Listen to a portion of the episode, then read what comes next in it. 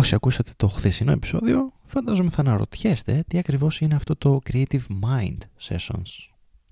Καταρχάς να πω ότι η αρχική ιδέα δεν ήταν αυτή.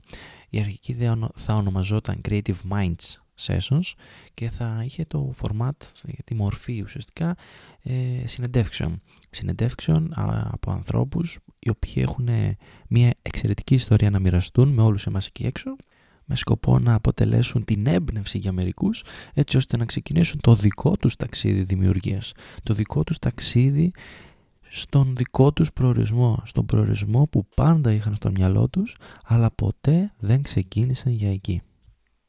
Το podcast που ακούτε αυτή τη στιγμή, το Creative Mind Sessions, δεν θα έχει αυτή τη μορφή, αλλά θα έχει τη μορφή ημερολογίου.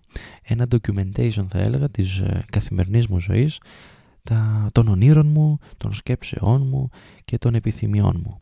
Ένα ταξίδι μέσα από το οποίο όταν τελειώσει θα ήθελα να βγω πιο δυνατός. Ένα ταξίδι που όταν τελειώσει το 2020 θα, θα ήθελα να κοιτάξω πίσω και να πω ότι έκανα δύο πράγματα. Έγινα καλύτερος άνθρωπος και έμαθα για τον εαυτό μου τι μπορεί, τι ξέρει, αλλά και το τι θέλει να κάνει στη ζωή του. Όταν ξεκινάει ένας χρόνος είναι πολύ σύνηθες να δημιουργούμε μία λίστα στην οποία αναγράφουμε όνειρα και στόχους τα οποία θα θέλαμε να εκπληρώσουμε για τον καινούριο αυτόν χρόνο. Κατά τη διάρκεια του χρόνου όμως αυτού, πολύ λίγοι ε, επανέρχονται στη λίστα αυτή για να δούνε μέχρι σε ποιο σημείο έχουν φτάσει. Αν τελικά βρίσκονται στον δρόμο για να πετύχουν τους στόχους τους οποίους έχουν ε, αποτυπώσει στο χαρτί και αν τελικά οι στόχοι αυτοί είναι εφικτοί, ανέφικτοι, αν, τους, αν θέλουν να τους πετύχουν ή αν δεν θέλουν να τους πετύχουν. Εάν δηλαδή η επιθυμία για τους στόχους αυτούς συνεχίζει να υπάρχει ή όχι.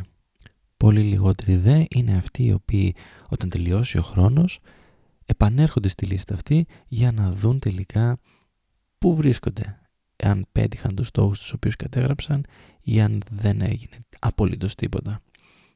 Και αυτό είναι το, το πολύ όμορφο της ε, στιγμής δημιουργούν μια καινούργια λίστα για τον επόμενο χρόνο ενθουσιώδης και πανέτοιμοι να πετύχουν τους καινούριους στόχους, χωρίς όμως να έχουν κάνει κάτι για τους προηγούμενους. Έτσι ήμουνα κι εγώ. Δεν, δεν, δεν γίνεται να κρυφτώ. Ακριβώς αυτό έκανα κι εγώ. Έγραφα στο tablet, όχι σε χαρτί, έγραφα στο tablet λοιπόν to-do list 2015, to-do list 2016 και έχει φτάσει 2019, ήρθε η ώρα δηλαδή, που έβαλα τον εαυτό μου κάτω και είπα ή θα σοβαρευτείς με αυτούς τους στόχους τους οποίους γράφεις κάθε χρόνο ή δεν θα κάνεις ποτέ τίποτα στη ζωή σου.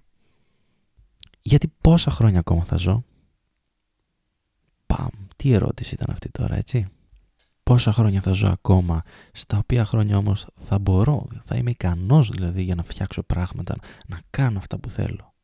Πόσα. Εσείς έχετε αναρωτηθεί ποτέ; Καταλαβαίνω ότι αυτή η συζήτηση δεν είναι καθόλου ευχάριστη. Ποιος άλλωστε σκέφτεται κάθε μέρα το θάνατό του, έτσι; Αλλά τελικά μίσος, μήπως, μήπως, λέω μήπως, θα έπρεπε να σκεφτόμαστε μέσα σε αυτό το πλαίσιο; Δεν είπα ότι θα είμαστε γιόλο τελείως. Μην φτάσουμε στην υπερβολή. Αλλά πόσα χρόνια ακόμα υπάρχουν μπροστά μας για να κάνουμε αυτά τα πράγματα τα οποία θέλουμε. Αυτά που ονειρευτήκαμε, αυτά που επιθυμήσαμε τόσο πολύ και ποτέ δεν ξεκινήσαμε προς αυτά. Καλύτερα όμως να το σταματήσουμε εδώ για σήμερα, γιατί πολύ βαρύναμε και το κλίμα και τη συζήτηση. Ε, πείτε μου κάτι, στείλτε μου ένα μήνυμα, το community θα ζει στο Instagram. Ε, εάν άκουσες αυτά τα δύο επεισόδια και σου άρεσε κάτι από αυτά, να είσαι σίγουρος ότι στο τρίτο επεισόδιο, στο επόμενο δηλαδή, θα είναι ακόμα καλύτερο. Θα γνωρίσεις εμένα, θα δεις ποιος είναι αυτός που σου μιλάει πίσω από το μικρόφωνο. Ευχαριστώ πάρα πολύ. See ya.